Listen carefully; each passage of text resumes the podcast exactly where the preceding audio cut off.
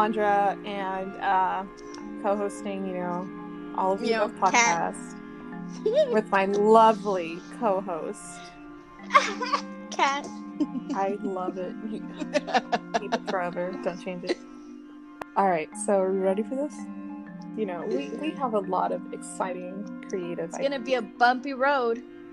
Oh yeah. All right, guys. So welcome, welcome. It is our very first episode, and it is over. La Llorona. I hope you guys are ready to hear about. you know, because all this is going to be about. La Llorona. Uh, I feel like as Hispanics, or like as as us being traumatized into this, it's only right for our first episode to be over La Llorona. You know what I mean? Well, Like, I, can you please shut up your phone? We're trying to be professional. it was my laptop. You uncultured swine. I really hope an ad doesn't pop up on my screen. I, I really hope, you know, all of our close friends listen because to me, this is like a really, um, it's kind of like a subject or like a theme that I've always enjoyed, you know, all things spooky, true crime. Kat and I have actually been talking about starting a podcast for a while. So, um, That's what we should talk about a little bit on like this first podcast, just so they can know like what came out of it, like what inspired Yeah. us, like yeah. because we have been talking about starting a podcast for a really long time. Yeah. Like You I know, would say this is one of the things that we both love doing. We love talking and we love spooky stuff. So we love talking. we just went like 10 minutes just purely Yeah. laughing at nothing. This is like cut 3000, so, you know, It's fine. It's fine. It's fine. it's fine. It's all fine. All right. It's fine. But yeah, like Kat and I have been like working, or just kind of like, it, it's always just kind of like been an idea, but it's never been like something that we're like, hey, we're actually gonna stick to it. But um, Quarantivities brought us here, and I just I feel like you know, what better time to start a podcast with my best friend who I miss a lot, and who graduated early. You know, no, Okay. no shade there. We're totally over it. Happened like a year ago. I'm fine. We're all fine. We're recovered. I went to therapy. It happened. It, it happened. It's months ago. fine. It's not like I cuss at her or anything. You know, we're totally It's fine. not like I'm being told by my work husband that I'm no longer his work wife. yeah, Sam. left him. We're talking to you. It's fine. It's fine. It's fine. I'm so over it. I'm, I'm so I'm over it. I just everything.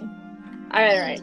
Yeah, but um, episode one's gonna be over La Llorona, and I I feel like as kids or like everyone has at least heard this story once, you know, and I um I at least I haven't encountered anyone who has not heard of La Llorona, you know, like or Hispanic wise, I haven't heard of someone who has not heard the story of La Llorona you know like whether it's like your parents trying to get you to do something or it's like you tell it to your kids or like your nieces and nephews you know because Or your grandparents said it to you when you're going to Mexico and he's just trying to scare the shit out of you. That's fine. It's fine. Hey. It's, not trauma. We're over it. It's fine. We're over we it. went to therapy for it. It's fine. It's in my thoughts jar. It's fine. I'm I'm doing that little coping mechanism dance. oh the little snake dance like hmm. All right so um i'm gonna kind of give like a background of her and stuff because um i found like a lot of really interesting um origin Mhm. stories about her and i feel like a lot of these um i definitely went with like one of the ones that i had heard i Yeah. already told you how i heard of la llorona for for what i feel was my first time so i'm gonna let everybody know how i heard the story once Mhm. I get to like the oranges part. But right now, I'm gonna, just gonna kind of like give like a brief description of her. So let's get into business. Sorry, I was trying to do a little. Dun, dun, dun, dun, dun. Cue. Cue music. All right. So, um, you know, La Llorona is just Spanish for um, weeping woman. Uh, she's thought to have been a part of Hispanic culture in the Southwest since the days of the conquistadores. her appearance, um, a lot of, or at least from like the forums where I got the information from, and I, I want to take time to like credit people. You know, Kat and I were actually just talking about this, uh, giving giving credit back to like the people where we kind of like got our layout for like our research because I think it's really important on, you know, letting those people like let others know like hey this person actually has like or at least what we feel like credible information on this and stuff like that so um, i actually got this from legends of america and it's just www.legendsofamerica.com and i just literally googled la llorona and this is what i got. Another source that i went to was historytoday.com and it was for the the wailing woman. So that's that's gonna go more into play when I go into like the the the different origin stories that I found, and I Mhm. really think you're gonna enjoy this.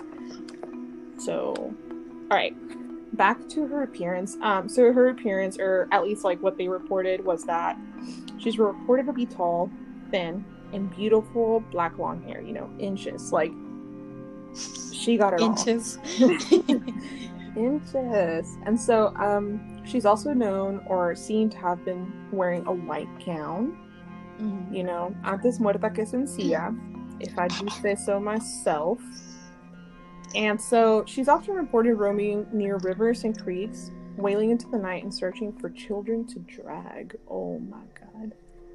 So it says no one knows a solid story on why she roams now, but it is thought from tales that the spirit is of a doomed mother who drowned her children and now Mhm. spends eternity searching for them in rivers and lakes. So, definitely do not move near a river, a lake, or a creek. Looks suspiciously at my backyard. Like I said, she's often reported roaming near rivers and creeks, wailing into the night, searching for children to drag. And I already Mhm. spoke about, like, you know, her being mainly around rivers, lakes, creeks, stuff like that. Um, So, um, the history. So these are just kind of like things that are thought to be facts. Like, I couldn't really find, and this is a really good question that Rosa um brought up to me because we were talking on the phone like sometime last week, and um, Mm-hmm. she was like, "If your first episode is going to be, you know, over La Llorona, is she a real person? Like, can I ask you that?" oh my god, And that like, actually, uh huh. Uh-huh, you were saying? I. I feel like she is a, a real person because right, like right. based on the on the research that I did, like Mhm. the guy that she marries from the tale is supposed to be Hernan Cortes, like back Mhm. in the like Spaniards versions, and she's Oh, yeah. supposed to be this woman known as Maria, Uh-huh. and like Kat, you're about wow, wow. and like they came too early. Uh, you know, I, I feel like this is like, I, I it's a lot of neglect from her part. yeah, yeah, it's a lot of neglect, you know. All right, so um, so this is just kind of like the key points that I found in the origin stories. Mhm. So the origin stories that are like the key points that I found are that just one day, so she she had two boys, Mhm. and um, or let me rephrase that. I'm just gonna say children because in some it's a boy and a girl. Um, That's the story that I remember. yeah, yeah. Um, because I remember the origin stories, and so um, or at least the ones I'm referring to today. And so basically, she had two children, and they were they were drowned or killed near a river or in the river. hmm So the crime is either believed or thought to be neglect or infanticide. You know, I, I just feel like this this history already is kind of making her seem like, oh, she neglected her two kids, you know, um, just to go have fun. Which that might be the case. Like I said, I'm reading too much into it. So continue. don't say too much because you're about to be blown out of the park with the information I have for you.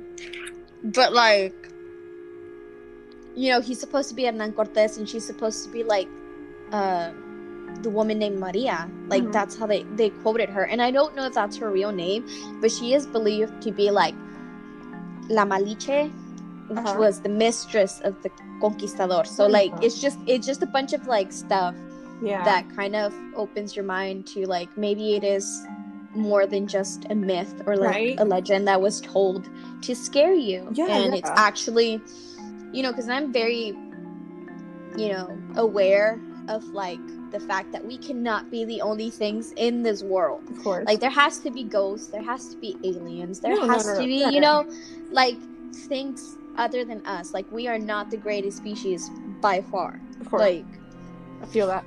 so definitely do think that She was like an actual person. she was an actual person and Mhm. you know it's just her ghost and like you know how ghosts have this like sort of thing where like um if if they died with a pending thing they live their whole life trying to complete the pending that they have in their life Yeah, so that they can cross over i feel like she's very much like Hmm. still trying to find her children and like that is her thing like sh- until she finds her children she'll be able to rest in Mhm. peace Mhm. but the thing is like how can she find her children what if her children don't want to be found True. like that's the only thing like i um Yeah.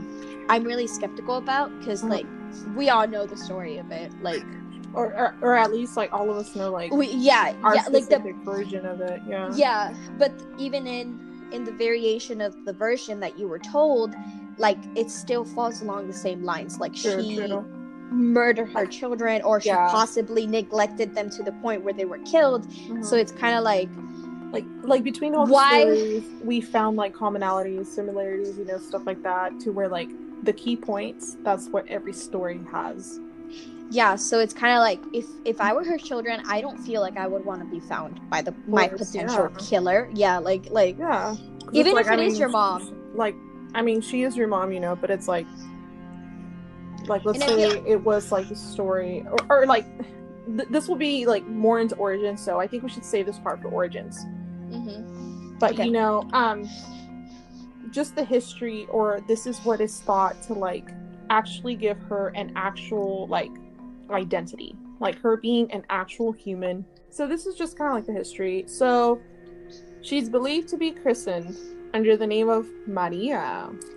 Ooh, original it says born to a peasant family in a humble village her startling beauty was said to capture rich and poor men of the area.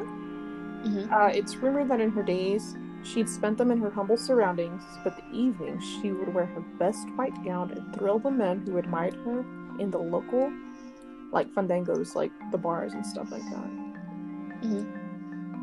Um, it says young men were known to wait for her evening arrival, and she reveled in the attention that she received, but her two sons made it difficult for her to spend her evenings out, and she left them alone often to go out. Las bendiciones, you know? So when I first heard of La Llorona, or what I think was the first time I heard of her, so I was at my aunt's house, and it was basically like my cousins and I. They were, I want to say at least like I think the youngest one was like, or the one next to me was two years older than I was.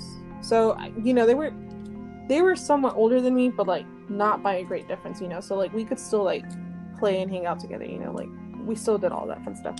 So um we were doing like little forts in the house and i think one of my cousins pissed off my aunt and we lived near a river. And it's actually like the the little festival park that we have here back home. Mhm. and I, I remember this so clearly. Um we were playing the forts and he pissed off my aunt somehow and mi tía was like oh les voy a decir cuento de la llorona you know like y'all gotta hear about this lady I was like, Llorona, like I've never heard about her, you know. And so and so um, I was like, oh, okay, you know, sure. Who's La Llorona? and so um, so basically she told us that um, there was once a lady and she was like of Indian descent, you know, era una mujer india. And sorry guys, um, I might switch between Spanish and English, but I'll usually come back and like say what it means in English for like all my non-Spanish speakers.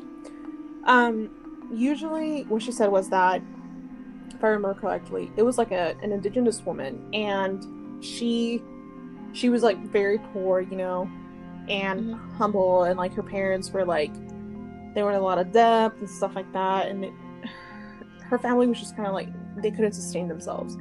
So um, this very like wealthy man came through her village for some reason. He came through the village and saw her, and it was like basically like love at first sight, um, because you know Maria, aka La Llorona, it was thought to be very beautiful, and um, you know, uh, instantly the guy was like in love with her. So he proposed, you know, he proposed to marry her, and an ex- basically kind of like an arranged marriage, not really. Um, he he wanted to marry her, and also he promised to pay off all of her family's debts. Mm-hmm. So her family was like, "Sure." Like, like we're into it, you know. Do so, it. Maria was like, "I'm down if you're down," and so make his pockets hurt. And so, um, and so, uh, you know, so Maria and like the very wealthy guy, um, ended up getting married, and they actually had two kids. And I heard that, or the story, this story, I heard that it was two boys. So they ended up having two boys, and they were around like the same age, or you know, not much of an age difference. I would say like more or less a year. And um, Maria started feeling like feeling neglected from her husband, and so she she would notice that like her husband would only like come home like seven days in a week. He would come home like maybe two or three times a week. And I mean, you know, of course, like she starts to see like her marriage is falling apart. Her husband's not the same man she fell in love with. Like he's clearly changed, you know. And so she realized that he truly was only just coming for the kids. And so um she started to kind of like build rage or kind of like um anger towards your children because it's like a resentment, you know.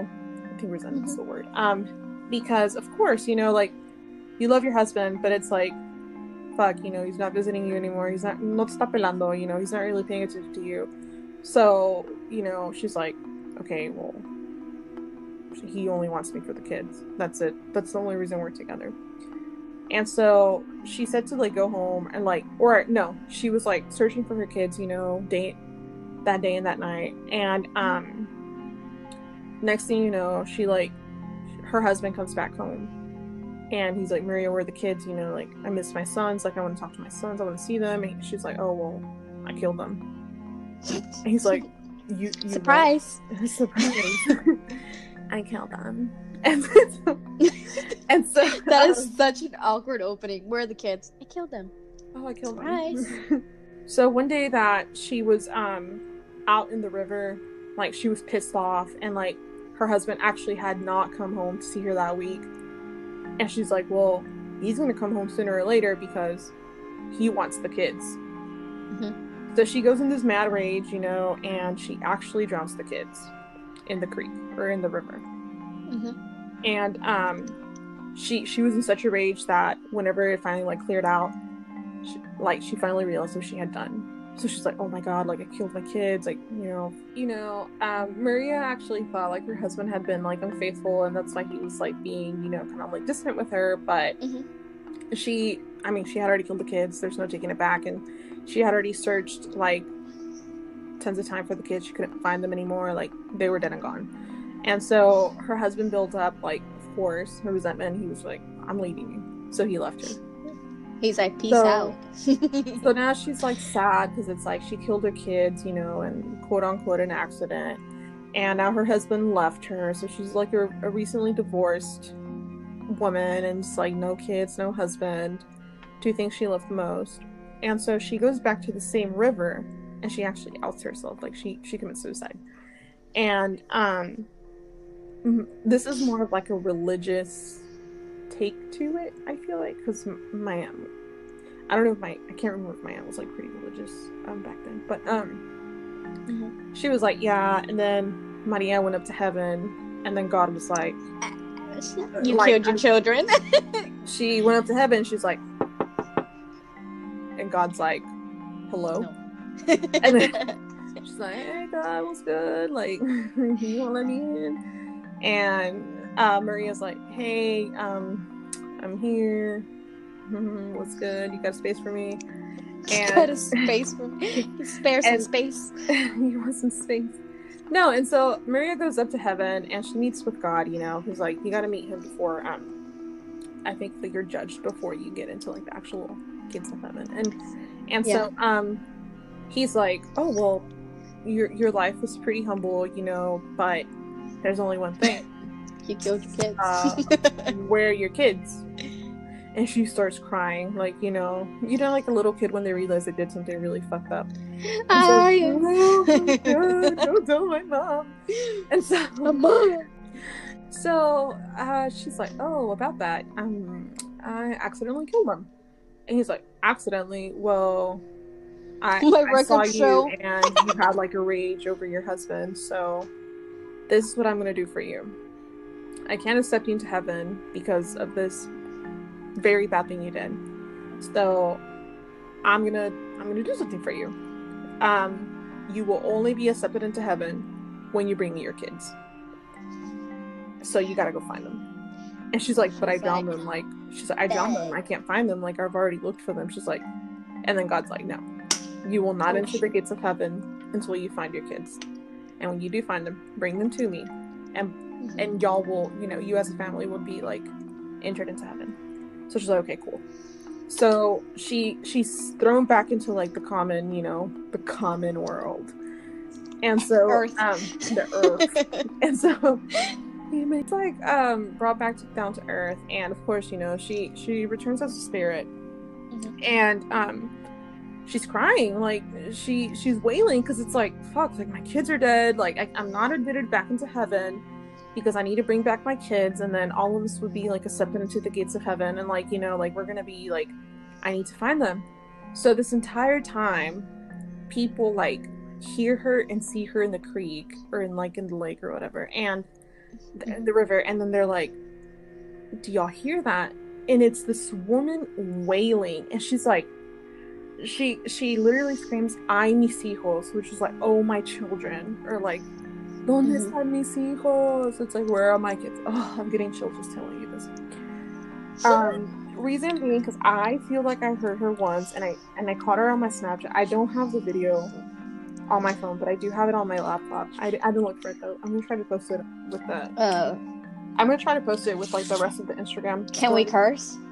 oh yeah I, i've already said that. Fuck that.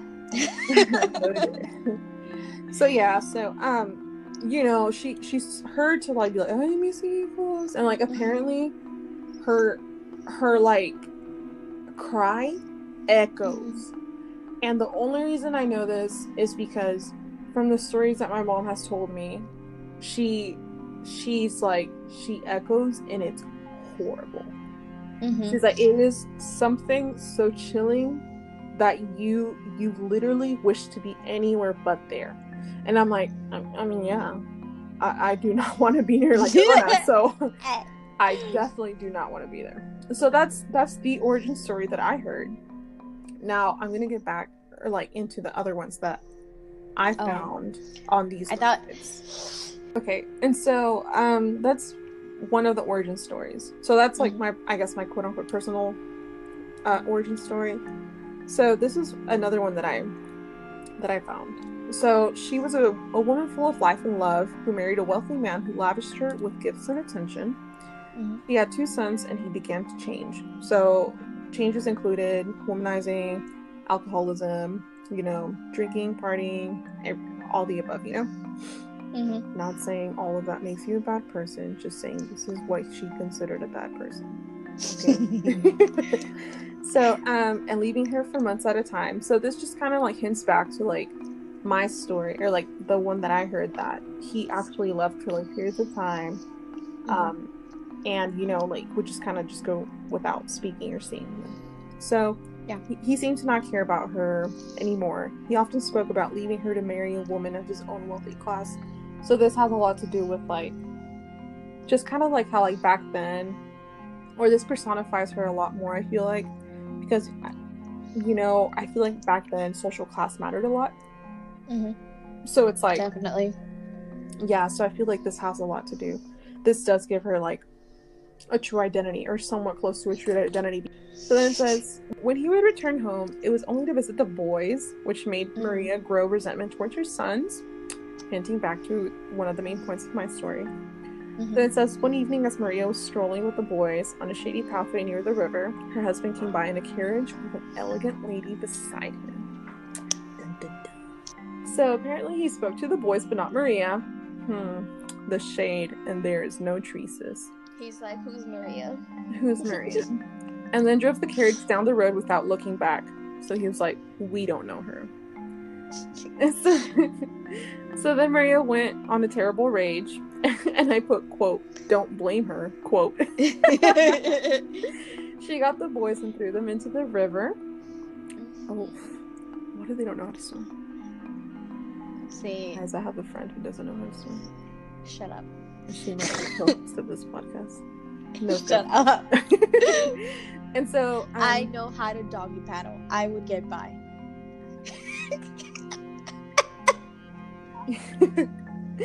So as they disappeared F in the downstream, oh my god. So as they disappeared downstream, she realized what she had done, and she tried to run to the bank to save them, but it was far too late. Uh, she broke down into inconsolable grief, running down How to late was it? you know, I don't think she had a watch on her.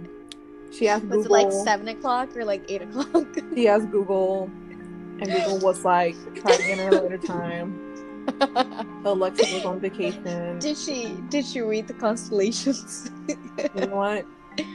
I think That's used- was in her way. That's literally how people used to tell time back then. That I think that's fucking cool. Like looking know, at the constellations. yeah. like, no, I I know the sun placement. Oh, I know somebody who can tell time by the time by the sun placement. I'm like, you're the epitome of a bad bitch. who can tell time by time? oh, I I, can tell I, time by looking at I sure hope so. I sure hope it does. So yeah, so Go back. back to my thing. Uh, so you know, she runs to the village street. She's screaming. She's wailing. So it is said that Maria mourned. Maria mourned them day and night, So she was. and walked along the river in her white gown, searching for her boys, hoping they'd come Mhm. back to her. So of course, you know, she started kind of like not taking care of herself. So she grew thinner, appealed taller because she wasn't eating, and basically looked like a walking skeleton. And it is said that she died on the riverbanks. So yeah, so so that's you know that's that's one of the ones. Mhm. Um, this third one is plays more into the um the theory of her being a what they call or what this source called it pre-Hispanic roots. So this has to do with like the, the Aztecs and you know conquistadors and stuff like that. So I'm I'm gonna. I'm gonna go into depth that. that that's why I didn't really want you to go into depth with yours uh, yet because Yeah. um this is just kind of like a one of the ones that I found. So uh, this third theory plays into the the theory that plays into the thing that she was a banshee type woman, a woman, sorry, and um, Irish Irish mythology has the banshee as a type of fairy who would keen or wail with grief to mark a person's impending death. I don't think I've heard that. I, I or personally, I, I don't think that I've heard That of La Llorona terrible. death. You know, Be- I've heard of her like snatching basically like your child, and by snatching your child, it could be like physically taking or their soul. See, and that's like not what I heard. I heard that she was also capable of like killing people. She's That's why it- messy. A true messy queen. A true we messy love, queen. we love- stand. we stand. I'm standing Um, harder than ever. But yeah, the, like what I did from my research is that I actually, because I I was under the same notion that like she was a child, like a child napper, like a kidnapper. she just take children. Let's, but let's I also-. But I do also child. remember my my mom telling it to my older brother, and my brother wasn't like a child; like he was like a like, like a teenager by the time my mom told me the story because like I heard it when I was like a little child from my grandpa, but you know, like your grandpa's just always trying to scare you and shit. At least mine was, which I loved it. Which I loved it. Not gonna lie, I heard a lot of crazy stories from my grandpa. Uh-huh. But um, when I heard it from my mom, uh, she told it to us, and basically she would say it to my brother, so that my brother wouldn't go out at night because my brother was, Mhm. you know, Yeah.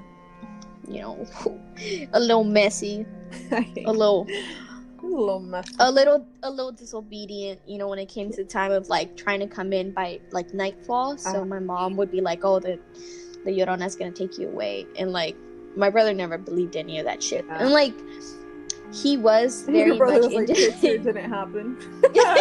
he was very much like um he is a believer of like spirits and all that and you know that everything has a life and you know after life you have another life it's like your second life Yeah. um He's an avatar. but You are really i don't know he was he was never really faced by it i guess his like will of trying to go do the bad thing which was Mhm. like hang out with his friends at a later time I feel like really preventing him from brother- actually being scared I feel like your brother and my mom would make a great team because my mom is Juan Sin Miedo. Like, she does not fear a single thing, and I, I'm like, how am I your child?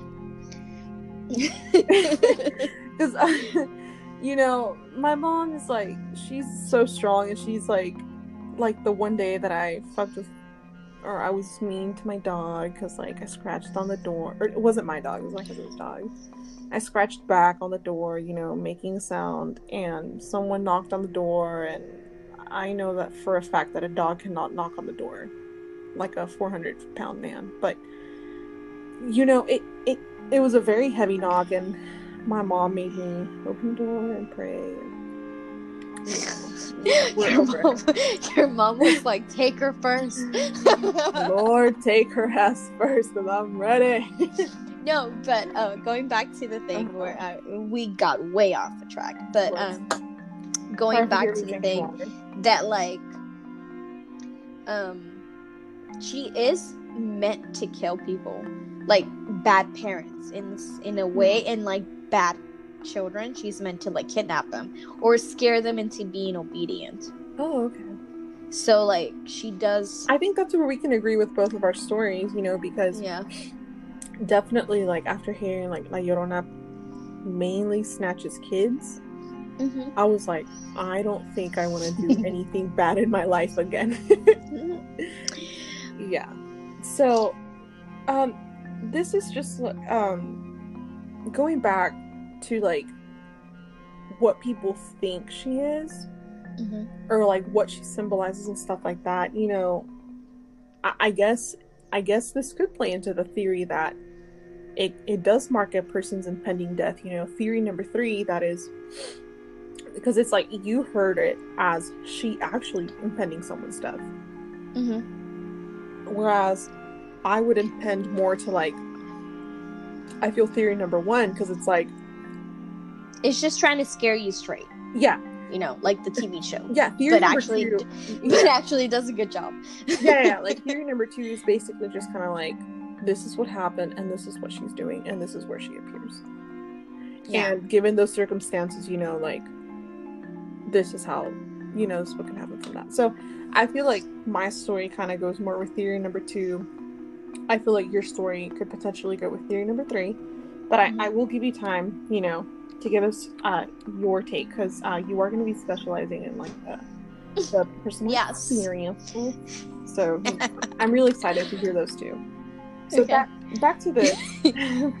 back to theory three. Um, so this just goes back to what I said before that it is speculated for her to have pre-Hispanic roots. So, like I said, pre- by pre-Hispanic they mean like conquistador time, Aztec, you know, stuff like that. This is what I thought was pretty cool. All right, so it says thought to be one of the the ten omens foretelling the conquest of Mexico, and has been linked to the Az- to Aztec goddesses. So I personally have not heard the 10 omens of foretelling the conquest of Mexico. But being that the word omen is in there, Mhm. I think we should add it to our list of things that we want to talk about potentially. Okay. All right. So, um I I'm gonna go into three of the Aztec goddesses that she's been linked to, Mhm. or that they they think that is the origin of La Llorona. Mhm. So they think that they're like, oh well, this Aztec goddess has come back in the story of Maria, and she's the one wreaking havoc and like the havoc and like doing this and that. So, all right. So the first, um, the first Aztec goddess, or one of the first ones that she was linked to, Mhm. um, it's Chuacatu, Chuacatun, uh, also pronounced, I think, snake woman, or translated into snake woman. So, uh, by the way, I will be uploading pictures of these said goddesses on our Instagram account. Uh, it's at a o t a pod. Literally the word the p o d. That's what it is. I hate you so much. I don't understand. Um, so every time uh, we drop an episode, I I want to upload pictures relating to like the the story we're doing or like the theme we're sticking to for that for that week, and um, just a reminder that episodes are gonna be done weekly as well. So tune in for that. Okay, so um, going back into like this Aztec goddess, so she is said to believe a to be a savage beast and an evil omen. Uh, is said to appear in white and would walk at night weeping and wailing. Okay, so that that hints back or that touches back to like the main key of her of La Llorona, you know, the weeping woman. Okay, yes. excuse me. So then it says, um, it's the names also stand, or she's also known as the omen of war. So she can be linked to the six to ten omens recorded in the Codex. This is the Florentine Codex. So this is just like an encyclopedic work of the now Nahua peoples of Mexico, and it's said to be completed in the 16th century. So, um, that's pretty much all I found on her. Next, the next Ac- Aztec goddess we have is pronounced Code. Lique. All right, That's so- exactly one of the ones that I did research on too. Oh That's my crazy. See, I, I told you we were gonna have some similarities, you know. This is why I was like really excited for us to kind of like not not know each other's like stories, Mhm. but you know, just kind of like find our similarities or like kind of like what we found the most, you know? Yeah. So Coatlicue um was the mother of Huachtli, which is the Aztec god of war. Mhm. Um, this was really rude. This description that they did of her. She is said to be very ugly and very dirty. Her face was black from filth, and she looked to be something straight out of hell. okay. Ouch. That hurt him. Who hurt him? so it says uh, she waits for her son to return from to her from war and weeps and mourns him when he's gone or while he's gone. Uh, th- this one was found in the Codex by Dominican friar Diego Duran. All right, so now the third goddess is Chalchilicue. So this one links to the or- to the story or to be the origin of La Llorona um, through the key points of water and infanticide. So this is also in the Florentine Codex, and the reason they link her is because she was the goddess of waters and was the elder sister of the rain god Mhm. Balok. So it is it was said that she drowned people and overturned overturned boats. Uh, usually ceremonies honoring her involve sacrificing children. Yeah. yeah, but um so Tashliqua was just linked to to her because just, you know, infanticide and uh water, um it's very grim how they how their own moms or like family members or like people would just take the victims, you know, to her. And the more they cried, it's just wow. So I actually found like some links or like some origin stories Mhm. from like countries like even like Europe or like in Europe, you know? So um so there was like linked to be a white woman Okay. of the Germanic or Slavic tradition, the Lorelei and the Banshee. So this just goes back to like the Banshee story that I had, you know, as one of the origins. I think it was tres. Yeah, I think it was number three. Yeah, it was. So this just plays back into kind of like origin story number three that I had. And um, the trope of the barbarian girl who kills her children after being betrayed by her lover and discarded discarded for a woman higher status or more appropriate race also has roots in Greek tradition. And this is actually the legend of Medea and Jason. So see, it it's crazy how like before before we started this or at least for me before I, we started this episode mm-hmm. i thought it was more so just kind of like a latino thing or like a latin culture thing but mm-hmm. the more i looked the more i saw that like other cultures had it too just in more senses that like that made more or i guess like is tied to them a little more you know mm-hmm. so I, I thought that was pretty neat too so i'm just gonna kind of like wrap up like origins. So her restless store her restless spirit began to appear walking on the banks of the Santa Fe River, and this is more of like um a closer to home approach. So this is just kind of like some of the appearances that she's had. I thought these would be kind of like fun facts or not facts, but like fun little things. Um, she's been like, or alleged, walking like on the Santa Fe River when darkness fell She's seen walking along the riverbank and crying for her children, and since she was always weeping, she became known as La Llorona. You know, children are warned not to go out at dark. Hence your brother. As La Llorona might snatch them, throwing them to their deaths in the flowing waters. Oh, shit. Oh, man. My brother said, I don't give a fuck. yeah. So then, um, so, mainly appearances have been reported uh, along many rivers of the entire Southwest, and legend has become part of Hispanic culture everywhere. Thankfully, but now as we learn, like it's also also part of like some parts of Europe, you know, like Greece, stuff like that. Um, it is said that those who don't treat their families well will see her, and she will teach them a lesson. No, no, no, no. Yeah, that's a lesson I don't want to learn. Me as hell. Yeah.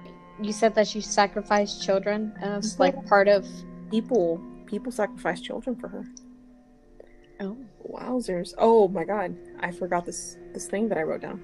So it says victims were often brought from their mothers, and the more the children cried, the more successful the sacrifice was thought to have been. A la madre. wow.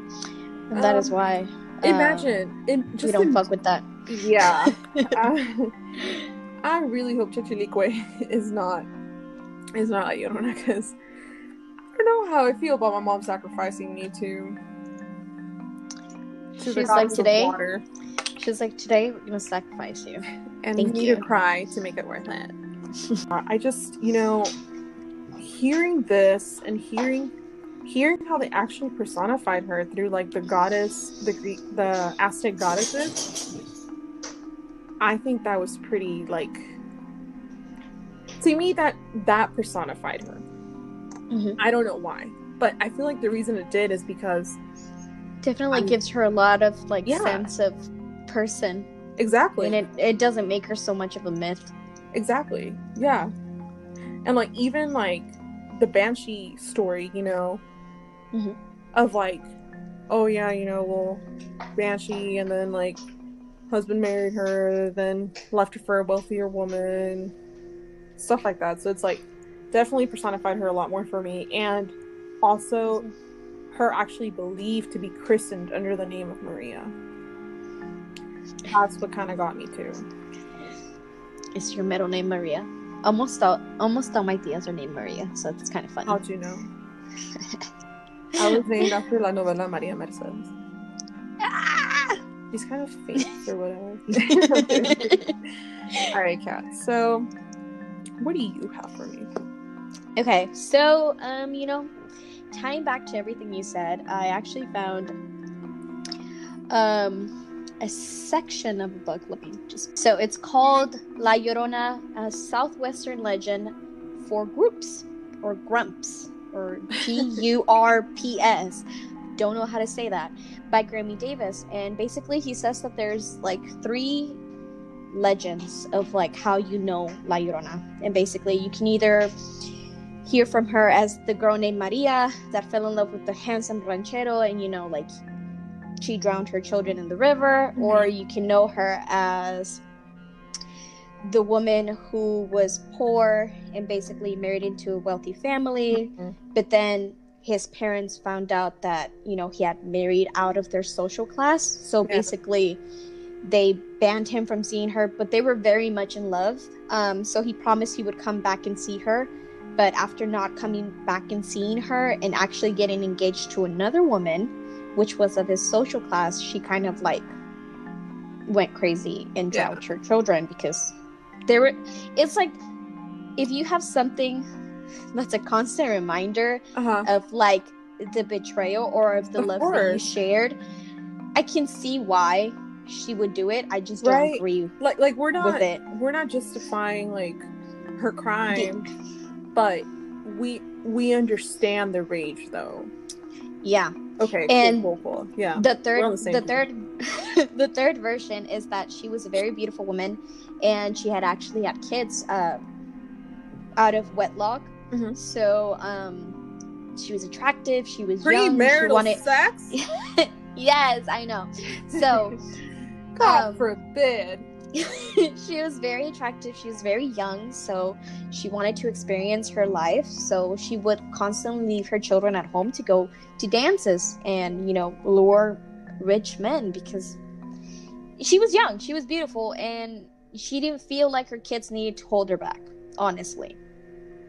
So, um, that story, the third version is that she left them at home and they accidentally drowned by themselves. And when she came back, you know, she she tried to look for them and cried along the rivers, basically just looking all over the place. But the one that I heard, which is a lot similar to the one that you heard, is that um, she was from a very low family. Yeah. She was poor, and her parents were in debt. So um, her parents basically said, like, "Hey, like." We should think about getting you married off. And she was like oh, you know like i'm not really into that or you know stuff like that. Kind of like an um yeah yeah my bad. kind of like she wanted to be an independent woman. Mm-hmm. so um there is a day where she's like out on the field and a man a very handsome man and very rich man sees her and he instantly falls in love with her. And you know she is the vision of beauty. She has of course. long hair. She is you know she has beautiful skin. Mm-hmm. Like that that is how I remember it being told. Like it, I she is very she is thought to be a very luring and attractive woman. So he falls in love instantly firsthand and he goes and he tries to, you know, ask her for marriage. She says no, but her parents say yes. Oh. wow. Uh yeah. her parents and, you know, were like, "Uh, for chicken And you know strips. how things work. wow, things, that sucks how things worked back then. So like if your parents told you that you had to marry someone, basically you had to marry them. It was yeah. not whether you had much choice in your yeah. marriage or not. Especially so, for um, men, like clearing out the family debt, you know, especially back yeah. then, it meant a lot. So he he did say he would, you know, clear their debt and everything. so he did end up marrying her. He was in love with her at first, but after you know she kind of like faded like after she gave birth to the children he kind of mm-hmm. like realized like oh like why am i married to her like what does she really have that i want because i don't really remember if it talked about it but i'm to my belief is like there's a lot of changes that go through your body when you're pregnant mm-hmm. so obviously course, you're yeah. not going to be the same person you were when you first entered it so yeah. i'm thinking her husband saw her like after like after she gave birth and just like oh he didn't see her as the same beauty that she was, yeah. even though she was very much still beautiful. Um, Damn, that sucks. So, you know, she kind of grew a little bit of hatred towards her children because obviously, because her children. If, if if you're very vain to the point where like your appearance everything, She's gonna You- blame her children. you are gonna blame your children. Yeah, like yeah. so. Holy crap! I didn't even think about that. she she blamed her children and you know her husband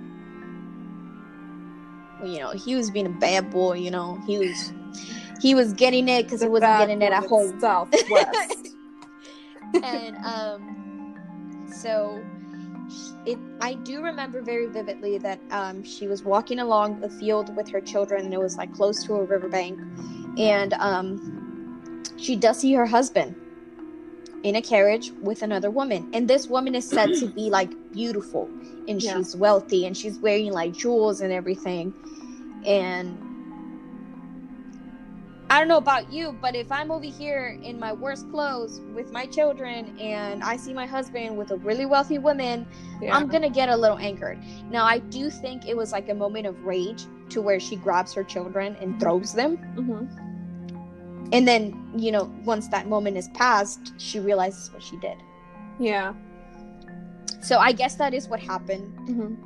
in the particular like version that I remember is like she was very angered at the moment. So she grabs her children, she throws them in the riverbank, and you know her husband d- didn't even see her. Like Uh-huh. he didn't see her, but she saw him. Oh. And then once she realizes, like you know, fuck, what have I done? And it is said in like the version that I remember that the river was was particularly super like bad that day. yeah. So the rip tide was really hard, so the kids couldn't even swim it out of like couldn't swim out of it. Mhm. So when she realized that her kids couldn't swim out of it, she did try to go in, Mhm. but when she realized that if she went in, she also wasn't gonna get out. She just kind of followed them along the river, Oh, okay.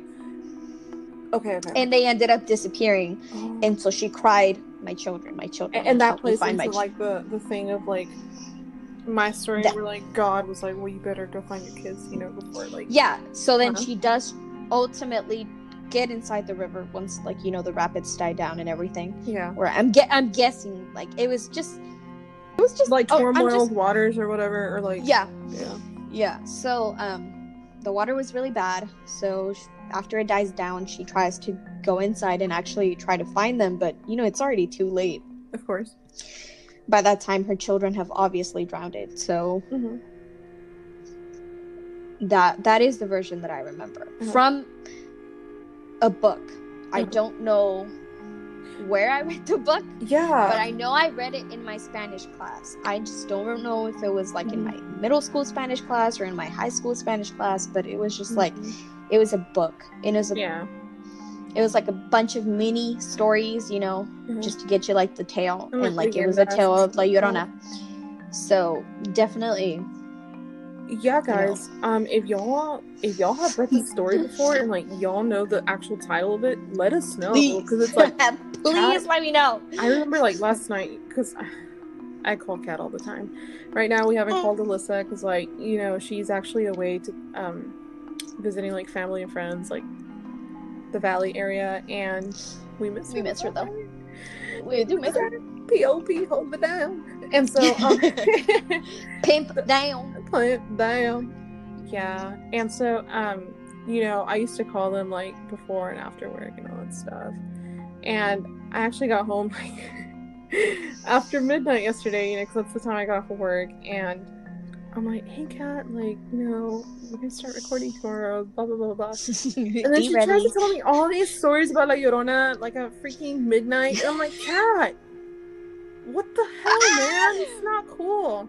What the fuck is up, Kyle? Fun fact: didn't go to sleep Yeah. until five thirty in the morning because I did feel like she was watching. Oh, man. Not gonna lie. So, um, going back to like, I remember you asked this earlier in the podcast. Um, if you feel like she is a true person, and I really do believe she's tied to La Malinche, which is like back oh, bro, into yes. Yes. the back into the Yeah. Hernan Cortes like area conquistador like time. You know, Mhm. like the The 15, the early 1500s. on this website. So, um, this is from the same book, you know. Yeah. So, um, it is written by Graham Davis. He says La Malinche, also known as Malina or Malina Mali Manilani, Manilani, or Dona, Doña Marina, was one of 20 women given by given to Cortes by the people of Tabasco in 1519. He's, she served the conquistador as a translator and advisor, eventually becoming his mistress and bearing his first son, whom she named Martin. She spoke Mayan as well as the Aztec language, and Na, I'm gonna butcher it. Mhm. Naha, Nahaul, Uh-huh. Na, Nahual, Nahual, and help Cortes from local form local alliances and, hel- and head off potential rebellions. Cortes is reported to have said that after God, Doña Marina was the main reason for his success in Mexico. Contemporary Aztec records almost never depict Cortes with her by his side, and they sometimes show her alone, apparently acting on her own initiative and authority. Unlike Disney's Pocahontas, though, Doña Marina did not help, did not keep her European part, uh, part of Paramore? Cortes ab- yeah, Paramore. Cortes abandoned her to marry a good Spanish lady. And while it is not recorded that she killed her children, some sources claim she died in 19 uh, in 1529. Other sources hint that she did not suffer her abandonment meekly. In later fiction, in later fiction, she it, she lived on as a vengeful resistance leader and even as a vampire, which I thought was pretty funny. So, so, So- for this story, you actually have a timeline. Yeah, I know. It was crazy. Oh, like when I found when I found the book, I was like, "Oh my god!" Like it's nice. Like you can definitely see he did his like Yeah. research. You know, went a lot more in depth than I ever did. But I'm Yeah. really glad I found his. Like, Undergrad Um, research. What's good? I re- I really am glad I found his book. Or Mhm. it, it might be an article. Don't really know. I'm saying it's a book, but it could be an article. Um, but yeah, this is what he talks about, and I thought it was really cool, and I just wanted to share it. No, no, Um, dude, that's that's pretty neat because like um I- I'm so sorry. No, you're fine. Um, I just keep sticking to this, but I mean, I just think you know it's very interesting. But um, actually, like one of the things that I left off in like the thing about like the um, it being linked to like European origins too. yep. Um, it also says about La Malinche and Cortez and stuff like that. So, So, you definitely see like it could have been based by someone. Like huh. Like I'm I'm always saying like myths and legends and you know ghost stories always have a basic of like Yeah. who started them. They can sometimes take relevance of like what what went on Mhm. previously. So I'm guessing that's what they did. Like, you know, a lot of people could have been like, "Oh, you know what? Let like let's portray this woman as an unstable woman," even though Yeah. it is clearly seen that she was very very like authoritative and she was very helpful. But it could just be people that were trying to tear her down. True. That's it. True. So, um Dirty. there is another there is another thing messy um, legends. right though. We should have a segment called Messy Legends. so um on this website atlasobscura.com i did Mhm. find an article written by um check by winnie lee it's called how mexico's most most sorrowful spirit became a cultural phenomenon phenomenon Phen- phenomenon oh my god phenomenon Anemone. Anemone. Anemone. it's anemone You want some synonym?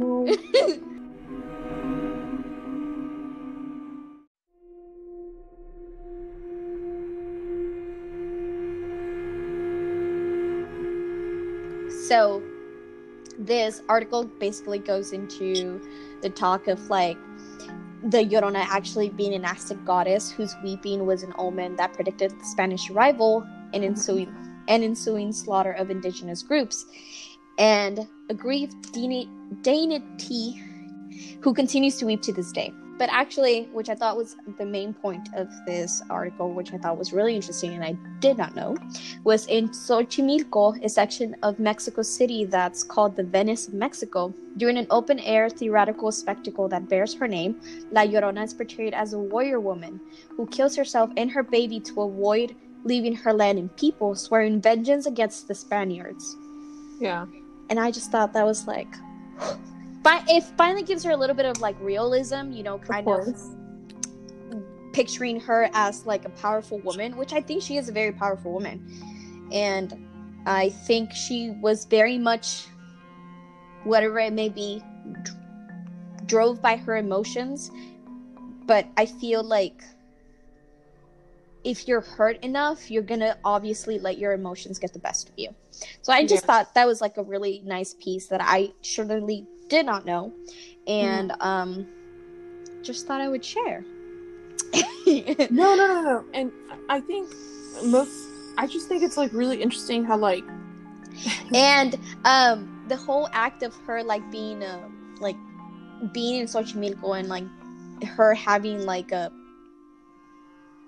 just something honoring her and her being known as to like kill men like I, don't know i just i i think go that's really feminism. i think that's really cool I, Mhm. I think it really shows and it gives a little bit more of a sense of like deeper meaning to her anger that she felt when her husband left her i guess like Hence being her like f man yeah Yeah, yeah, yeah.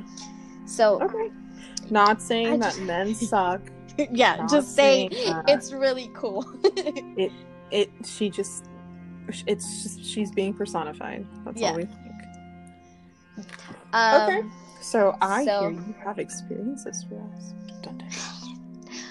Yes, but before I do want to touch a little bit on like the the very other things that I found on her, Okay. just um like differing basically different versions versions of virgins Oh, oh different virgins. different versions that I didn't even know Oh, Apparently, shit, I'm scared. different different people have heard it differently apparently um I think this one is the most well known is that sometimes she kidnaps children. I think that is very much well known in the Mexican community, Oh yeah. which is like, you know, I'm scared. So in Mexico's parents use this version of the tale to keep their children from running around at night and getting into trouble. The story goes that if a child is caught by the ghost, she'll ask them for forgiveness and then drown them in the closest body of water, which I thought was Mercy, sorry, you're gonna go down. which I thought was crazy because like definitely not the best form of making Hey, your child hey, obey. Um, I mean, we turned out pretty fine, but it's fine. So, I mean, not drowned in a river, fine, but like, but we're fine. we're fine. Everything's Um, Another one is that. One of us has a degree, so I think that's pretty good. Pretty good. Uh, yes, doesn't know what to do with it. Ugh. oh, it's a different story. Oh. All right, she, mur- uh, she murdered her children in a jealous rage. In northwestern Arizona, the story goes that La Llorona was a rich. Oh, ah, before I even start, this is actually an article. It's called "The Lowdown on the Legend of La Llorona" by Jacob Sel- Jacob Shelton, and I thought, Okay. you know, he gave me some stories I didn't even know about, so Mhm. definitely credits to him and kudos to him for Cool. finding this. So it goes in the northern west in northern western Arizona. The story goes that La Llorona was originally a woman named Launa who lived in Kingman Canyon with her husband and two children. Sadly, she felt that her husband was paying too much attention to her daughters, which is another version that I didn't know about, and became increasingly jealous. In a fit of jealous rage, she pushed her girls over the edge of the cat of the canyon, plunging them to their deaths. After the Oh. loss of her children, Launa's husband was so grief stricken and distrusting of her that he I mean, left. Kind of, you know, relatable Yeah. would react the same. I'm scared for him. Like if she did this to her kids, right there. imagine what's coming for you, buddy.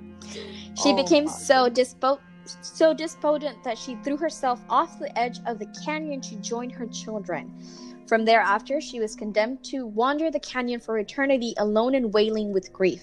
Legend has it that her cries of despair can be heard echoing among the canyon walls and that her ghostly apparition can be seen floating above the canyon between the hours of midnight and 3 a.m. 3 The a.m. witching hour. um, this is another one that I really didn't know about. Some say that her husband killed her children. We're usually awake at 3 a.m. I know, right? Ah! Shut oh up. my god. I don't want to see her. I don't want to see her either. All right, continue, continue. My bad. Some say her husband killed your children. This is one that I didn't know. In some versions of the story, La Llorona wasn't the one to kill her children.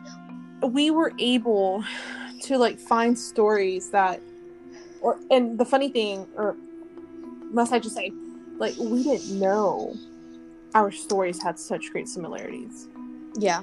You know, and I feel like it just it's really cool how it can be like dated all the way back to like Aztec times. Mm-hmm. I think me- that's.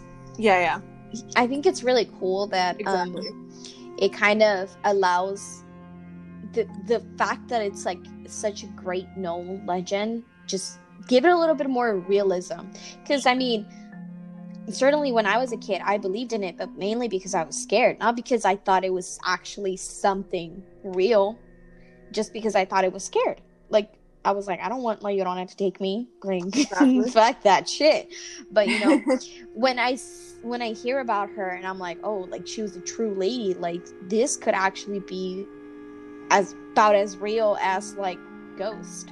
yeah. like it just gives it a really a, a sense of realism, and I I really do love it. One tale tells of a poor woman and her husband who start having children but cannot afford to feed them. The hospice solution is to drown the children. No way. I'm not joking. I'm not joking. After Oh giving birth to their fifth child, La Llorona follows her husband to the river to to to the river where she sees him throw the newborn in the water. Desperate to save her child, she jumps in after the baby and drowns. Therefore, she returns to the river bed nightly, wailing and wailing and weeping for the loss of her children. I think this gives her a little bit more sense of like she was a very caring mother, Uh-huh. and I think that's not being told in a lot of stories. right though. Oh, Another no, version- man. She did these these munchkins off a cliff like fly, fly bird. Fly. These Jose Loyo. no, they ain't. um, the kids. another version. another version is her heart was broken after her husband cheated on her.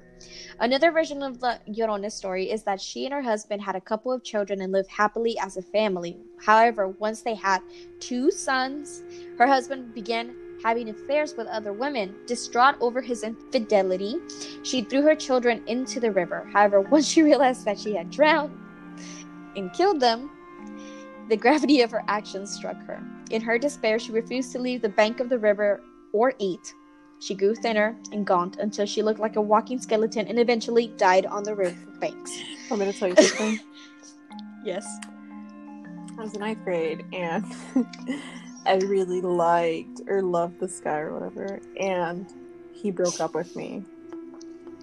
Wow. Through text on my way home, Mm. and I cried. And I listened to "When It Rains" by Paramore the entire time. My little emo heart couldn't take it, so I didn't eat for like a week and a half. Oh no. Didn't Skinny sleep because. I was crying. I literally the next day I woke up La Llorona. and I La Llorona maybe coming into this conversation like, Llorona did you has die on the entered- riverbanks? Llorona has entered the chat. She's like, but did you die on the riverbank? but did you die on the riverbanks though? Did you go up to heaven and be rejected by God Himself? I don't think so. Sit down. Go. And so, um, yeah, I, I think this is how I relate to La Llorona. You know, I too. I hate you so much. I almost eating. threw my drink. All right, continue. Sorry, So- I, I just thought I legit Grief. that grief does things to a human. So I, I don't know if I should judge her on that. oh goodness. Oh my god. I'm I'm an embarrassment. Alright, continue please.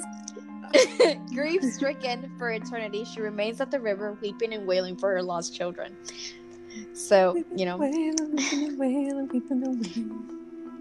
uh, there's another thing that she can just walk into your house. Oh, no, no, this is this is exactly like the Sims that you don't like walking into my freaking penthouse.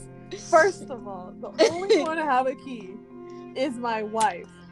Yes. Oh, okay. This is in my third sim life. You know, my vampire. your third my one. vampire was like married to this girl named uh Bella Goth, you know, we all know her, the famous Bella Goth. All sim all simmers know Bella all Goth. simmers know Bella Goth. She's, you know, she's common. And so, um, her children just kept walking into my house, my penthouse, must I say, which I have a basketball court in. Broke, we don't know her. And so, The basketball court in the middle of the fucking um okay, penthouse. No, I'm just saying. Okay, it's not my bone to pick with you. It's my bone to pick with EA builds.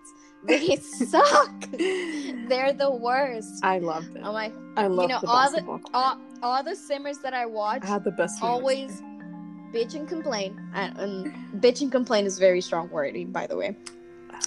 But they always like you know talk shit.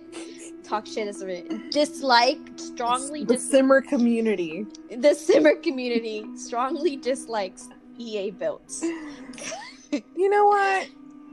because they are not the best. Well, They are not. I bought the man, the the penthouse. So Well, you also had a bunch of money, and we will talk about it. Or why or how you got that money? loan Mother fraud, load. but that's that is in my Sims past. We Yeah, we don't sorry. judge her for that. Anywho, uh, Oh, yeah. So Back, Bella's, back to I'm- the I'm sorry. story. Bella's kids tried to like keep going into my penthouse, and I was like, Bella, this can't happen. You know, I don't want sat your kids. Like, you left your husband, you left your kids. That was the deal. Oh my god. And so, and so, um, Bella was like, considered me or like giving her kids a key to the penthouse. Mhm. And I was like, okay, but they're only allowed in one room. I hate you so much. The bathroom? The bathroom. I fucking hate. I knew Oh it. I knew it. Yeah, and so I have all of the doors locked for everybody. But continue. I'm sorry.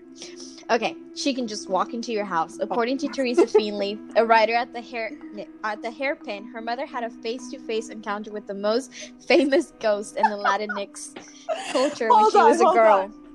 on. Imagine three in the morning. You're making yourself a sandwich, trying to be quiet as hell, not to wake up your parents. And the freaking Llorona It's like on the corner, is like, like in the corner. you got like, there? You gonna make me one too? Like, girl, like, don't no, bitch. You vegetarian, vegan? Like, what's your dietary restriction? Like, what? Nothing. She eats air, apparently. She's skinny. I forgot. All right, continue. okay. It was late at night and she was on her phone with her boyfriend when she suddenly felt a chill. First of all, She said, All I know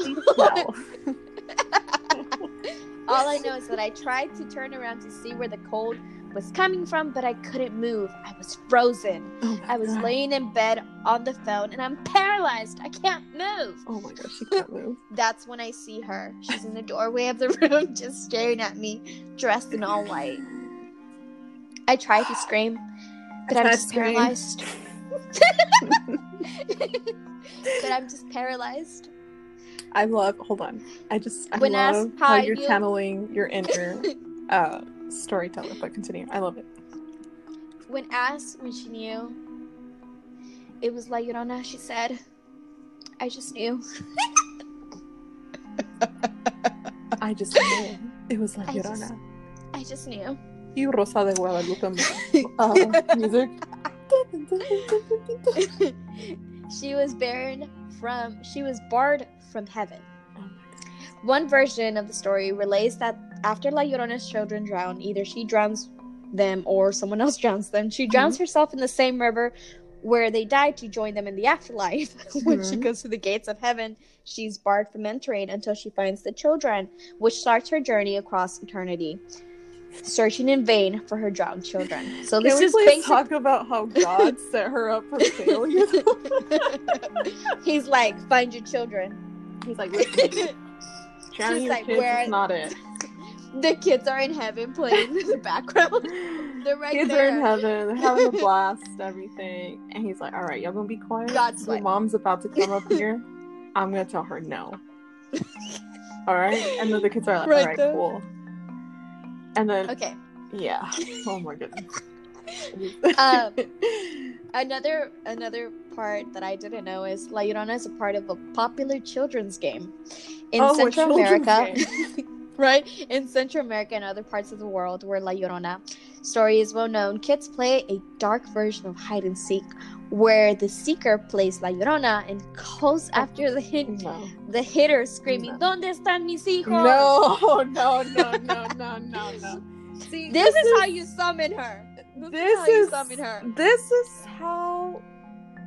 No, this is a recipe for disaster. You know, like this isn't something I I just want to like. No, no, no, no. So this will be the last one. Is she haunts parts of the United States? Um, La Llorona doesn't just haunt Mexico. Her legend is alive and, visa.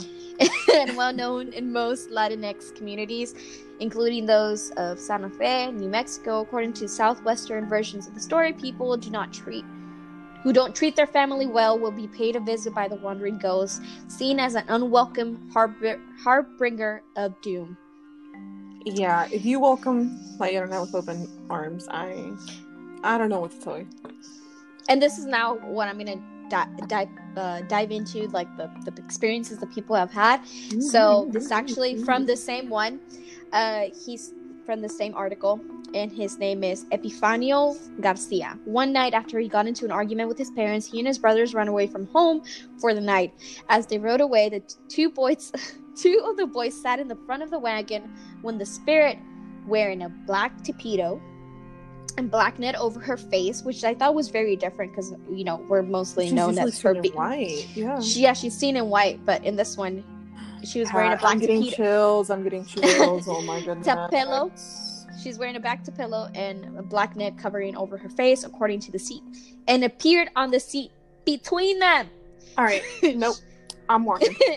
she was silent and continued to sit there until Epifanio finally It's like turned y'all hear some? Until Epifanio finally turned the horses around and headed back home. At which time she said, "I will visit you again someday No, when you, you, argue won't. with your." hmm She said, "I will visit you again someday when you argue with your mother." That's on period love. that's that's it. My mom, me, I'm kissing your toes. like, Mom, fuck that. I will never scream at you again. I'm sorry. So that's I just thought um he obviously goes into more uh like more 13 terrifying facts because that's actually what the called it what Oh, it's called shit. like 13 terrifying facts about the legend of La Llorona and you know goes a little bit more into details but the ones that I didn't touch we already knew because you talked about them or I talked about them Mm. so yeah. Okay, cool. Thank you. so Mhm. Now we're gonna go into an article of Legends of America, Oh. which basically um, gave a little bit more backstories on people actually experiencing La Llorona firsthand or thinking they experience a version of her. Uh-huh. So the article is called La Llorona, Weeping Woman of the Southwest. We are going to be giving credits to all this website's readers. You know, obviously, I Yeah, big thank you to Legends of America because that's actually where I got um my I think it was like my first two stories or my origin stories from there. So thank, Yeah, thank, I know. you to the people at Legends of America. yeah, definitely. I do not know who wrote it, but you know. Oh, Kathy Weiser. Never mind. There we go. Kathy Weiser. Kathy Weiser, you you know what you're doing, girl. Bomb.com. girl. Um, A plus. is your name. Catherine? Because mine's too. You get a happy face and a report card.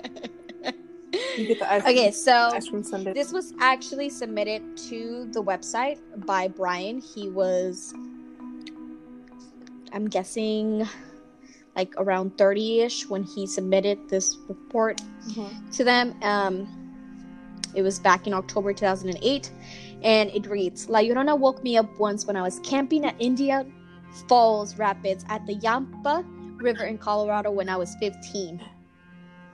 I walked it with her to a cabin He and there was a man- Oh my god. I'm so I sorry. walked with her to a cabin and there was a man in the bed. All I saw was his foot. But when she yelled at me to run, I did. If I didn't smash my toe on the rock, I would have ran off the cliff into the Indian Falls Rapids. I saw her an article in the month's Mountain Gazette. Guess said it about her and looked her up on the internet. My experience was 21 years ago. This is freaking crazy. Oh my goodness. You're telling me she told him to run, but there was a man in his bed. Can we just talk about the fact that there was a man in his bed? Like, was the man trying to do something and she was like trying to save him from that? Or So like, in this case, would she be like the saving one? yeah, rather like, than, like- it just, it kind of, it kind of Oh, like, you know, he getting does. He obviously doesn't go into much detail Mhm. besides what is being said, Yeah. but I thought that was freaking crazy. I was like, Dude, Whoa. same. So there was, he walked with her to a cabin, and there was a man in his bed, and then she said run, and he did, and then he stubbed his toe, didn't fall and die. Like, can we just talk about the bravery that Ryan just encountered, and like Brian, not even Ryan, Brian just encountered, and Holy crap. You know Brian from Colorado, you are one tough man. You're a tough cookie. You're a tough cookie. Yeah, that kind of plays into a story or my mom's experience. I, I'm not going to go gonna blah, blah, blah, blah, blah, blah, blah. I'm not gonna go into my mom's experience too much, um, simply because like I don't. I know she's had two, but the one about like where La Llorona could manipulate you is that um, she said she was like my mom used to live like in this rancho, and or ranch, and they used to like, or her their house is literally beside a main highway. Hence, where I, you know, present day. We're overdosing. the little highway lights. And so, um, you know, if you don't live by a highway, you ain't living right. And so, um, she said that uh, she was actually like in a, in a very deep sleep, and she remembers feeling tired, and that she was like in between sleep, and it looked kind of like you know how like when you have kind of like flashbacks, Mhm. and that she could see her aunt or her aunt, my bad. She could see her aunt like across her street waving at her Ugh, in those that. said flashback slash dreams or whatever. And that um just oh it's just a dream, you know. Fuck that Bobbity shit. bee bobbity boo. And she said that's it and then she remembers like waking up and her laying down by like a mesquite. And or something like that. I can't remember what it's called. But um my my mom's aunt went like ran towards her. Like she crossed the freaking street and ran towards my mom. Mind you, had to like run across a freaking major highway. And she was like, "Are you okay? Like, wh- what do you remember? Do you know your name? Like, do you know where you are? Like stuff like that." And then she was just like, "Yeah, I'm fine. Like, what's going on? Like, why am I outside? Like, what'd you do to me?" She's like, "No, like La Llorona was literally holding your hand. Like, oh, I'm getting chills talking about it. But like, Fuck like, that she's shit. like La Llorona like was holding your hand, and you were walking hand in hand with her. Fuck that. And the thing is, is like my mom. They have like a big thing. It's like a lake in her in her rancho, she was trying to take you, and bro. she was trying to take her. And my mom, my mom's like, if my aunt wouldn't have been there, I I don't think I would have made it out. She's like, I, she's like, I I don't remember anyone holding my hand. She's like, I just remember flashbacks of like someone waving at me. She's like, and it was my aunt. Fuck that. She's like, and that shit. you know, that was my experience. I was like, holy crap. All right, but continue. Okay, so this is um called a Kansas Tale. It does not have the name of the city, but it, it was published in August 2006. Okay. Okay. So recently, while working as a copy editor for a newspaper, I came across a wire story about La Llorona. That brought back memories of what happened to me when I was a student at Kansas State University in the early 1980s in Manhattan, Kansas. That led me to your website, where I read more about the legend. So you know, she did her research. She's like, "Hey, that's all a little sketchy. So, one evening, I went to a mobile home that I seem to remember being near a creek or a river to visit a couple of friends who were also attending K State. As I walked into the door, I found them sitting on the sofa looking somewhat freaked.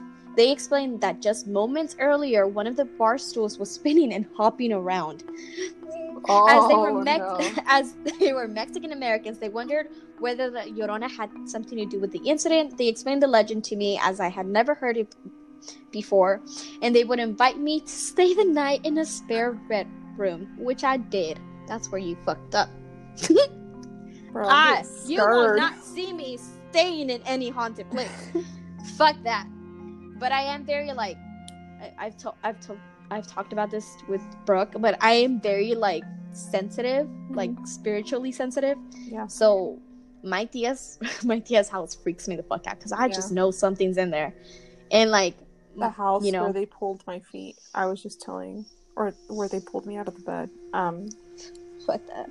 yeah, I I've experienced some really freaky stuff, but um, you know, but the funny thing is, I don't remember seeing anything.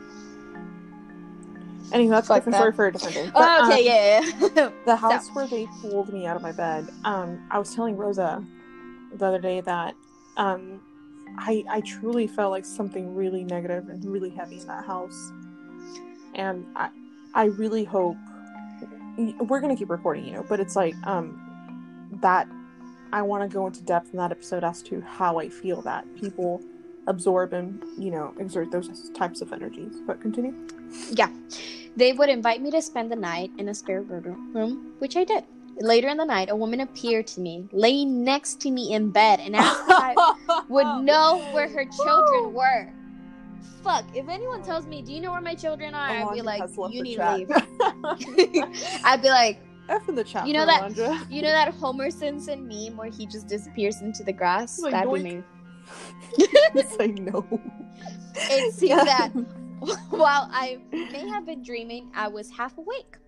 Then I fully awoke. full awake. and looked and looked up toward the doorway just in time to see a dark figure lo- Uh, seemingly looking at me uh. and then quickly ducking back out the doorway. Right then, I right then That's that left really me too scared to go check and see if it was one of my friends checking in on me, perhaps to see why. I was talking in my sleep or something. Uh huh. I went back to sleep and waited until the morning to ask them if either of them looked into my room during the night. Neither of them did. hey, so did you go in my room? And it's not like and she she What's says in the you know which i'm guessing it's most likely Yeah. female because it's it it sounds like it Mhm. so to this day i do not know whether i really did experience a supernatural visit or if my dream and mind played tricks on me yeah, i don't think so baby i think you yeah. saw Um, that was that was my we're overdosing overdosing. okay so this one's called uh, bizarre coincidence of La Llorona. Oh, This is actually by Tanya Apera Uh-huh. of Eureka, California, and it was published in November 2005. ooh, so- November 2005. Right though, when I was in the seventh grade, I had a frightening dream. I saw myself standing on a dark road with the only illuminating oh With my the god, I got chills. I got chills because it's this relates to my mom's. with the only illumination coming from a dim street light. The ground was Mhm. wet, and in the distance, I could hear the sound of rain falling and the tap, tap, tap, tapping of footsteps coming toward me. Peering into the darkness, I could make out a woman dressed in all black in a lacy, in a dark lacy veil covering her face, moving toward me. Strangely, as the mysterious woman grew closer, so did the rain. When the woman looked about 15 feet in front of me, she looked over my shoulder. When I turned around to see what she was looking at, I saw a young child dressed in white. Oh my, I'm getting chills. Dressed in white, night, dressed in a white nightgown, playing with a doll in the middle of a puddle of water. Nope. Nope. When I turned back to her, she was right in front of me. Uh nope. Nope. Oh, I just keep looking back Uh, because I have I have a hallway and I just, the hallway scares me right now. no, Ah! I, I have my closet in my. Ugh. The veil was lifted. Her eyes were abnormally wide, and Ah. her face was no more than three inches away from mine. Her terrifying eyes stared into mine dead until God. I woke in a panic. I looked if toward the window. stunk. I looked Oh toward the window. God. It was raining.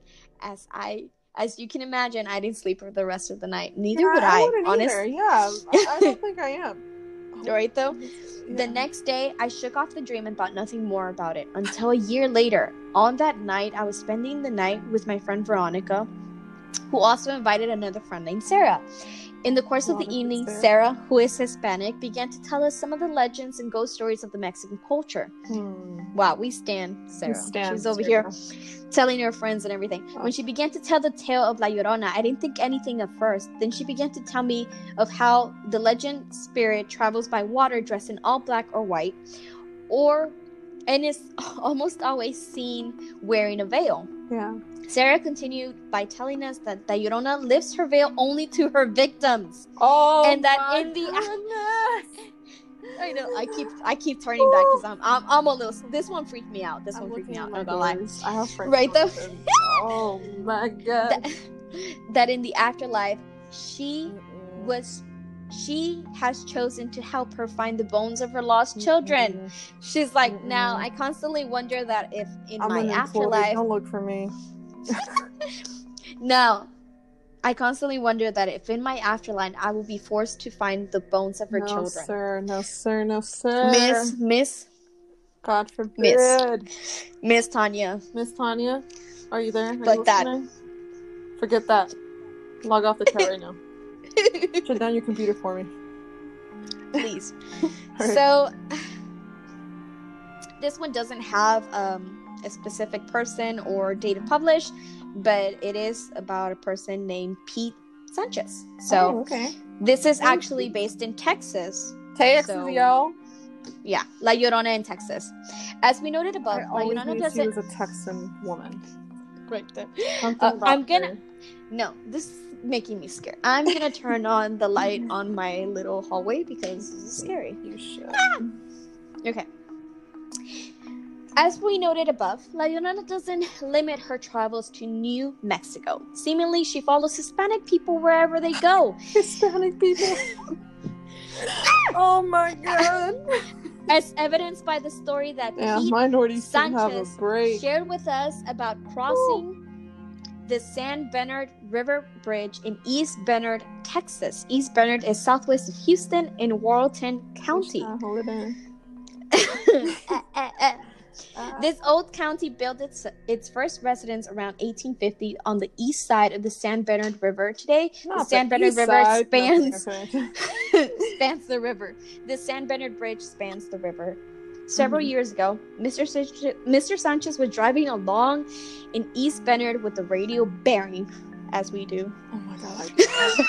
My entire drive from like home to co- Right. uh, school or school and back is just a huge concert featuring Right. me, Drake, So- the baby, whoever.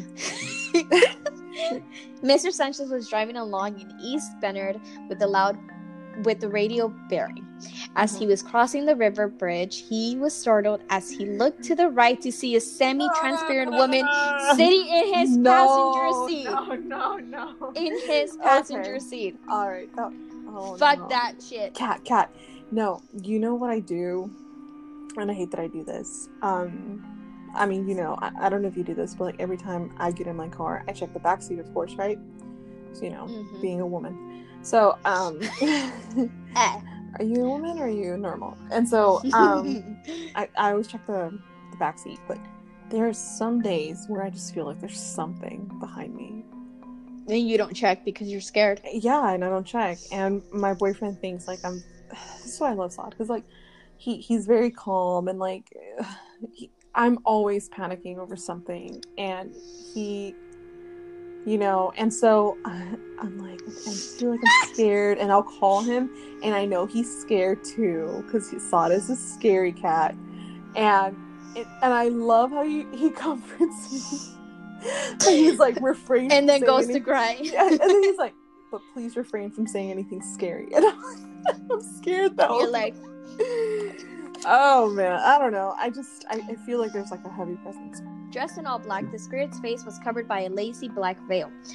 Obviously frightened, Sanchez hit the gas hard, Of course. speeding past the bridge and not looking back into the driver's seat. It wasn't until he was past the bridge that he found the f- courage to look again. The spirits had vanished. Mr. Sanchez readily admits that he is still freaked out today by that ghostly image.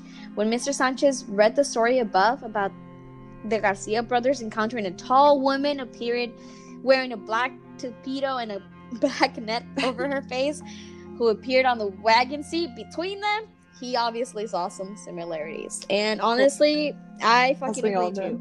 I think that we all did. If if anyone sat next to me in a car, we fighting. We oh, get in a car crash. Those are fighting I'm, words. ta- I'm taking you with me. It's just I'm fighting words. with me. Okay, so this is Don't blame me. this is the story of La Llorona in Mexico, and it's actually submitted by Daisy Caldenaro. So you know, I don't know why I said I. so this is Daisy Caldenaro's story. Uh, my story of La, of La Llorona takes place in Mexico when I was eight years old. When my abuelita, which is your grandma, told me to go to the store to buy soda. Why does grandma? Okay, th- this shit sounds like when my grandpa decided to tell me me, me, the story of La Llorona, and then send me out to go buy fucking soda. You're like, And then well, he now I told you a- scary Ve a story. comprar, ve a comprarte una soda en la tienda.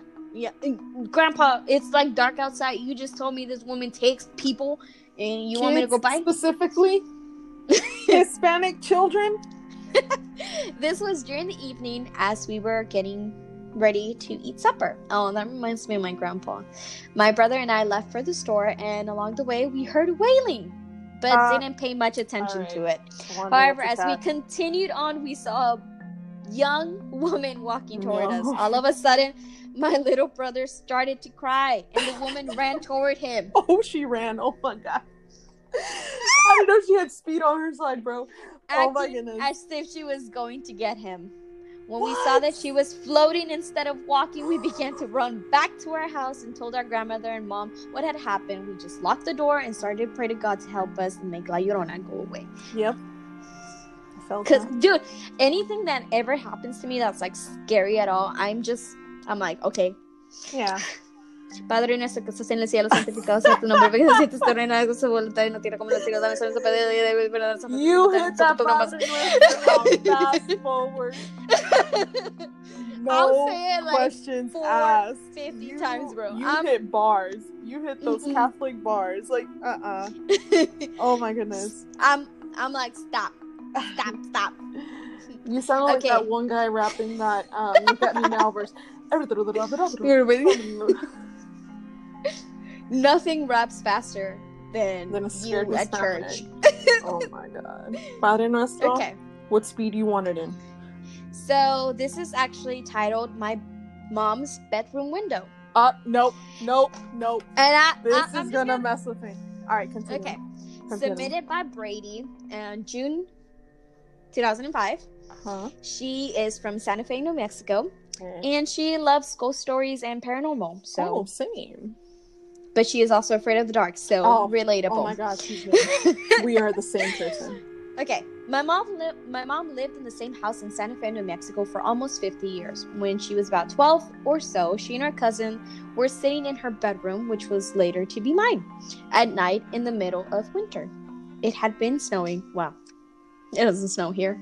at one point, they heard Wow. a noise outside the window. No, When they don't looked, her. there was a woman standing there, no, dressed no, in all no, white no, and crying. No, no, no. no. First of all, you're crying outside of my window, I'm a what kind of close bills you paying to cry outside my property? Like, I'm gonna be like this, close. and I'm just gonna pretend like I didn't see anything.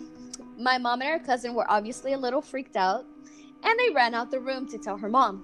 Of course. Her parents went outside to investigate but found no footprints in the freshly fallen snow. They came back inside and told her what they Oh, what they found or whatever, Or whatever. What they didn't what they didn't find.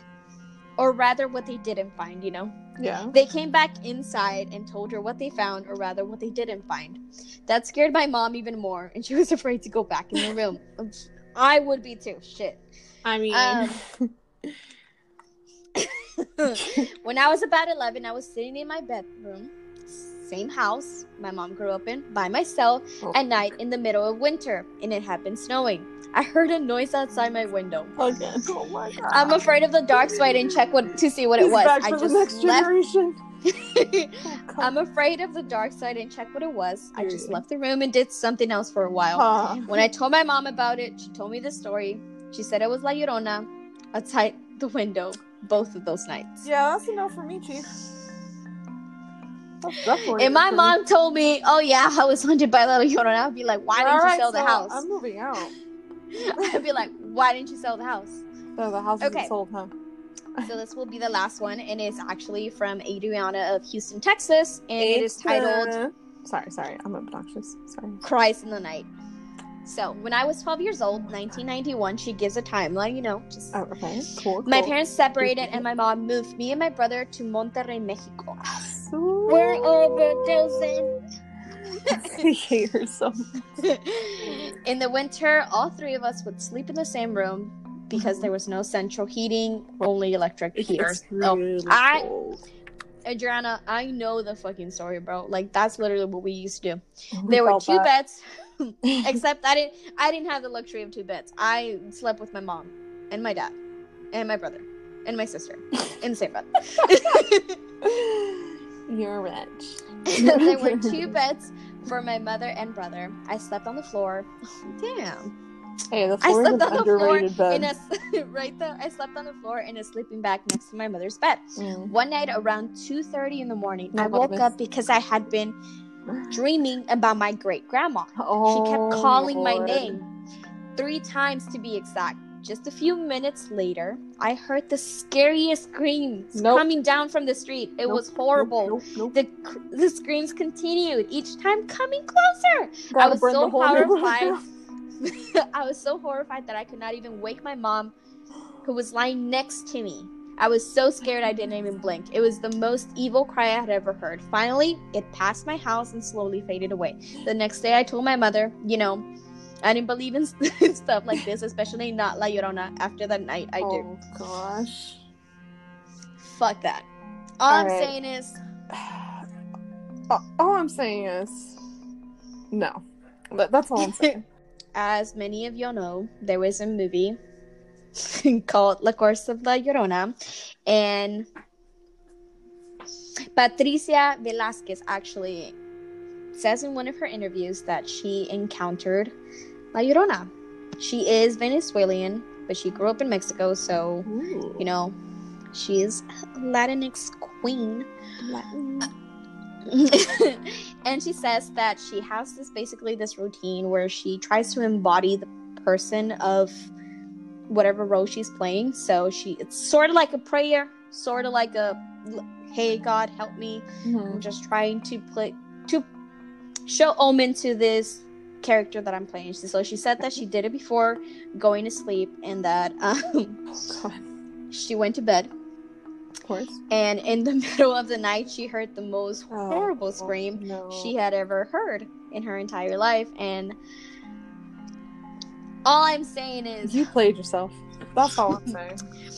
right though no one in their right mind is gonna say, "Hey, I'm gonna embody her spirit tonight." So she, she goes into um, because the interviewer asked her do you have any supernatural experiences while filming the movie? And she says i do this exercise before i start a project where i write this almost prayer before i go to sleep that says dear inner self if it is your will please reveal the struggle of my character in my dream tonight so that i can get closer to you in this case it was my character patricia. I did that, and that night I got woken up by this horrible noise between a scream and a howl and a cry. I had never heard, I had never heard such a thing. I was so scared. I went to my daughter's room, and on my way, I hit my shoulder and hurt my knee. My daughter woke up from the noise, and she goes, "Mama." I go back to her room and start cleaning the blood. I was shaking and so scared. So, I'm not saying she was there to take your children, but she said, "You know, you looking for me? You found me." She said, "Hey, I was told to pull up, and I pulled up." So I pulled up. You That's fine. I'm up, and I Alright. just thought that was really cool. Oh my goodness. Yeah, she went through that, so Holy crap. All right, so those experiences were crazy. Like I, you know, I felt like the ones that I've or I have read or like, you know, done before, um, I feel like they were very like centr- centered around my story.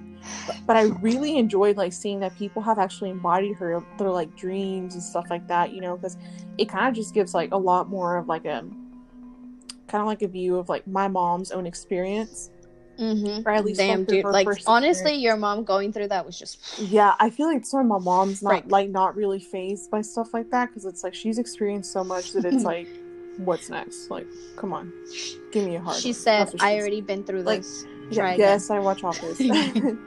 so actually, um, on our Instagram and our Twitter, we asked some of our uh, followers to send us experiences, and um, we had one person, you know, lucky number one.